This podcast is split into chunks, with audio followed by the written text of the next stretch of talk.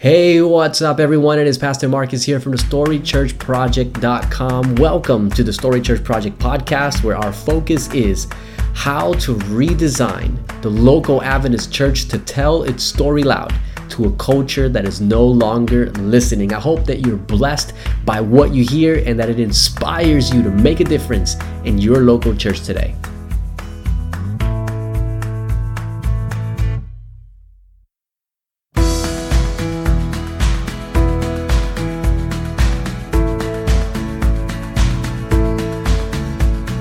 Hey everyone, it's Marcus here. Welcome back to the Story Church podcast for another week. Today, I want to talk about the five things that I love about Adventism. And here's the thing, guys, if as you're hearing these, you might resonate with some of these, or you might think of some stuff that you love about Adventism that maybe I've missed. So feel free to uh, jump on uh, the story church project dot com and send me an email. Let me know what you think, or just go to my Facebook page where this blog post is.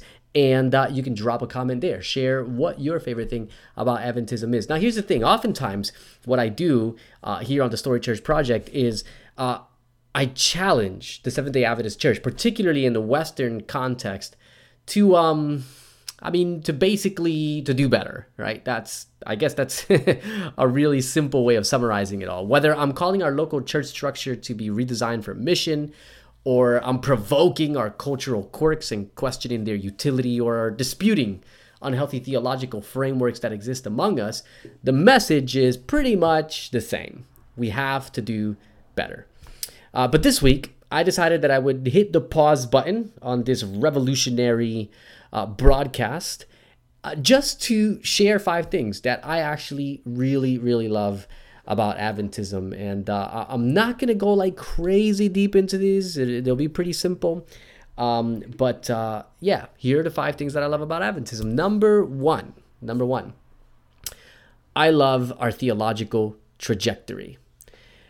Now, I could go on and on about this, but in short, Adventism is a theological narrative that is not about Adventism. And I love that because at the end of the day, like the bottom line of Adventist theology is that it's a story about God, about his heart and his love, and it's centered and strung together in Jesus, and it's just so cool, so cool. Uh, but but the best part about it is, uh, notice that, you know, I said the number one thing I love. I didn't actually say I love our theological narrative. I said I love our theological trajectory. Um, and that is because even though I love our theological narrative as I understand it today, the beautiful thing about that narrative is that it's not set in stone. It's constantly unfolding and developing. And and yes, look, I got to admit it, all right?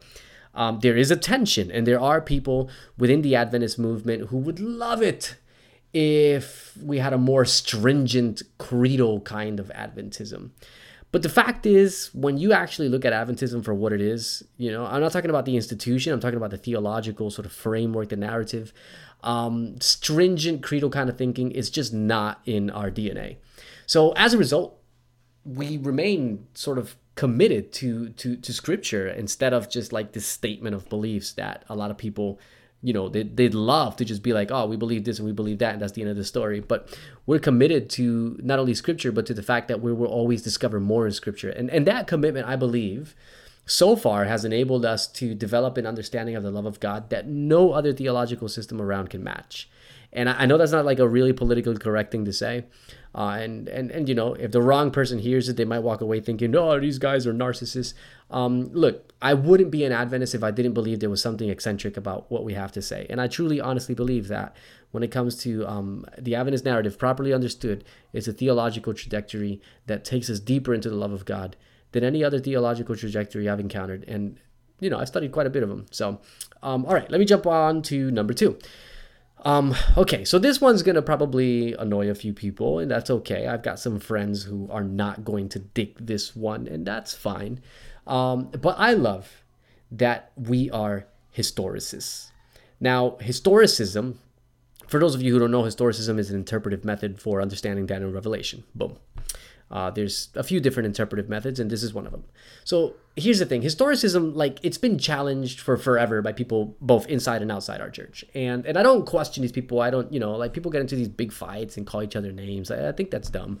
Um, I, I enjoy what, you know, critics have to say, and, and I think it's important to sometimes, you know, like look at yourself through the lens of someone else and identify where your weaknesses are. So I'm okay with that.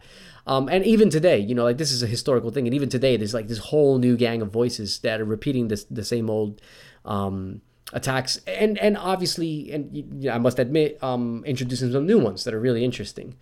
Uh, and that's fine because, like I said, everyone everyone's entitled to their own thing, and, and I think we should all respect that. But for Adventism, uh, historicism is an apocalyptic interpretive method that has transcendent efficacy. And like I said, I and here's the thing, like I don't pretend that historicism is a perfect method. Um, I don't pretend that we have it all figured out or that it can't be misused, because it can, and it is, and it certainly has been. Uh, but historicism, um, it takes us on this journey.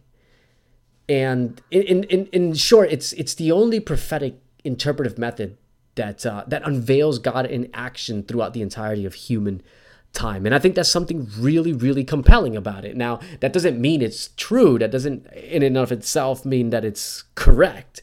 Um, but I think that there is something there worth continuing to explore. Uh, and, and there's voices within and without our church who are saying, abandon it, abandon it. And I'm like, no, there's something here that's worth continuing to explore. Um, it's like I said, it's it's the only theological or, or rather um, apocalyptic interpretive method that sees God's action throughout the entirety of human time, throughout the entirety of human history.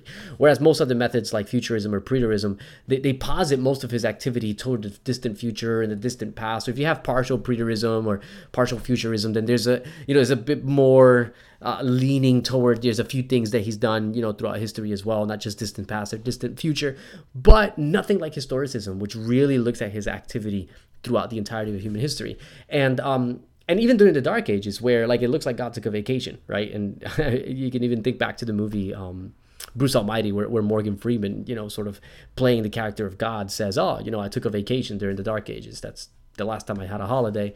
Um, and, and so Adventism's apocalyptic consciousness helps us understand God's presence and movement, even in that darkest page of the church's sordid story. Um, and on top of that, for me personally, I think it's cool that we're the only historicist denomination left. Like some people see that as a sign that we're the only li- idiots left in Christendom. Um, I see it as a sign that we're the only anti-conformists left. So I suppose it just depends on your perspective. Um, now, here's the thing, guys. At the end of the day, of course, like my love for historicism is rooted in the text. Like it's it's not whether I think it's neat or not. Um, but explaining that's going to take way more time and space than I have right now. Uh, so I just want to move on, but just want to drop that in there. I love the fact that we are historicists. So moving on to number three, um, I love our global structure. Now, despite, here's the thing, guys. Despite all the challenges created by having an intercontinental and cross-cultural institution, I honestly can't think of anything better. Now, some of my more postmodern, anti-institutionalist friends find this appalling, right? They they wonder how someone as forward-thinking as me can be so fond of our global structure. Um, after all, if you just look around, all those super cool, non-denominational churches, they're really neat because they keep all their tithe in-house and they don't have this global structure and they can just focus on their community and boom, it's powerful. You know, community is a buzzword right now. And so it's like, come on, you know, global structure sucks. We need to be just community-focused. Um, why can't we do the same? And, and my answer revolves around the pragmatic idea that while cynical anti-institutionalism has some value, it also falls flat when it comes to the practical needs of a global mission. Now, here's, let me uh, explain that before I move on to point number four real quick. Um, the fact is, Adventism has a message that must go to the entire world.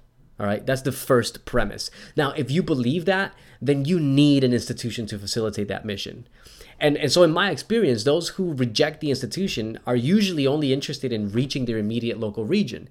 You know, so they say, oh, we, you know, we just, we need more funds here so we can reach this community, right? And that's cool. Like there's value in that. Um, but those who reject the institution, that's usually their angle. It's like, we just, you know, we want to do a better work here in this region. But Adventism, here's the key, guys. Adventism doesn't have a regional message. It has a global one for every person on earth. So the bottom line is we need a global structure. Uh, now, of course, you know, I'm the first one to applaud the voices that say that this institution needs reform. Like, oh my goodness, it definitely does. Because more often than not, especially nowadays, our institution tends to get in the way of that global mission rather than facilitate it. But that doesn't mean that we should abandon it. The fact remains is very simple. The fact remains, if we have a global message, we need a global presence. And the level of organization needed for a global presence to actually work, it demands an institution, man. And so, you know, you got to be pragmatic about it, you know, don't be cynical. Um, and, and, you know, you just, you got to look at it, you, you know, like I said, pragmatically. So because I accept the premise that we have a global message, then I naturally embrace our global structure as a needed tool to that end. So that's point number three. Uh, point number four, I love our health message. So yes, there's always the annoying people who are like super gung-ho and fanatical and nobody likes them. I get that. Even, even look, here, here's the thing, like even non-Christian vegan hippies have their weirdos who will chop your head off for daring to eat your sweet potato quinoa salad in a plastic container, right? Like, how dare you?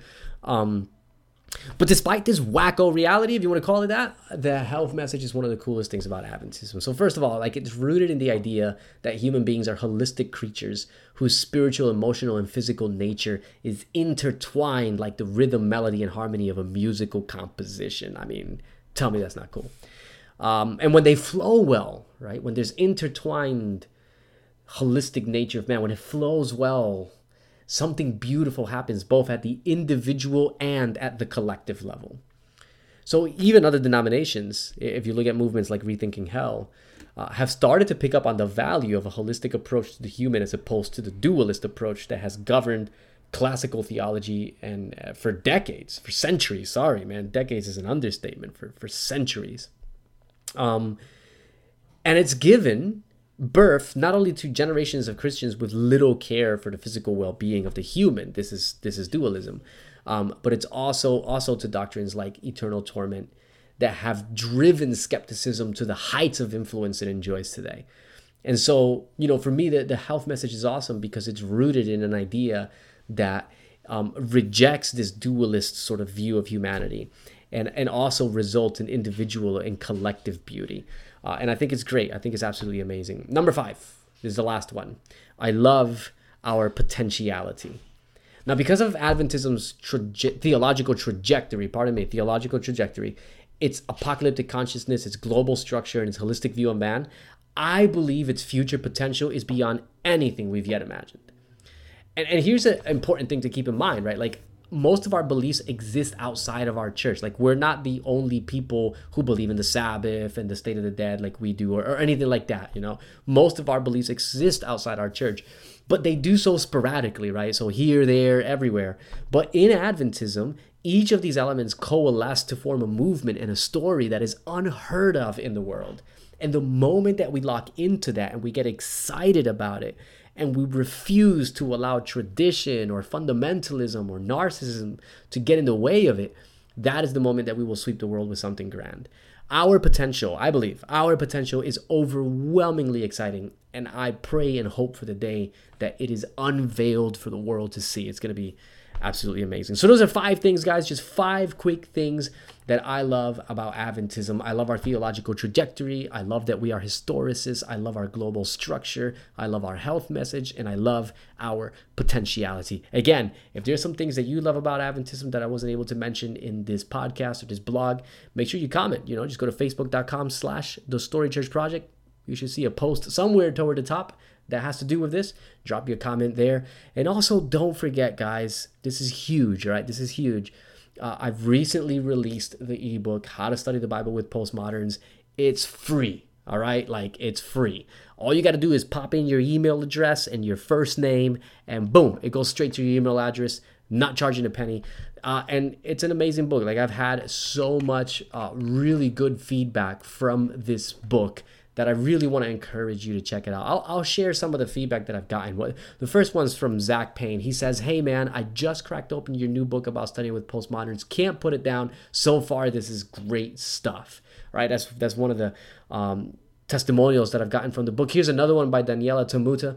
I read the book. Reading it really helped me to better understand our society and the approach that is relevant and needed to share God's love. I mean, that is absolutely cool. Uh, one more, this is from Jacob Tabo. Truly eye-opening. This book came at the right time when I truly needed it the most. I'm hoping to share this with the rest of the people in our church to maybe, just maybe, we can redesign how we do evangelism in our community. Thank you for this. Praises be unto God. Guys, those are just a few of the testimonials and, and feedback that I have gotten from this free ebook. You can just go on the story church project dot com and you can download it for free.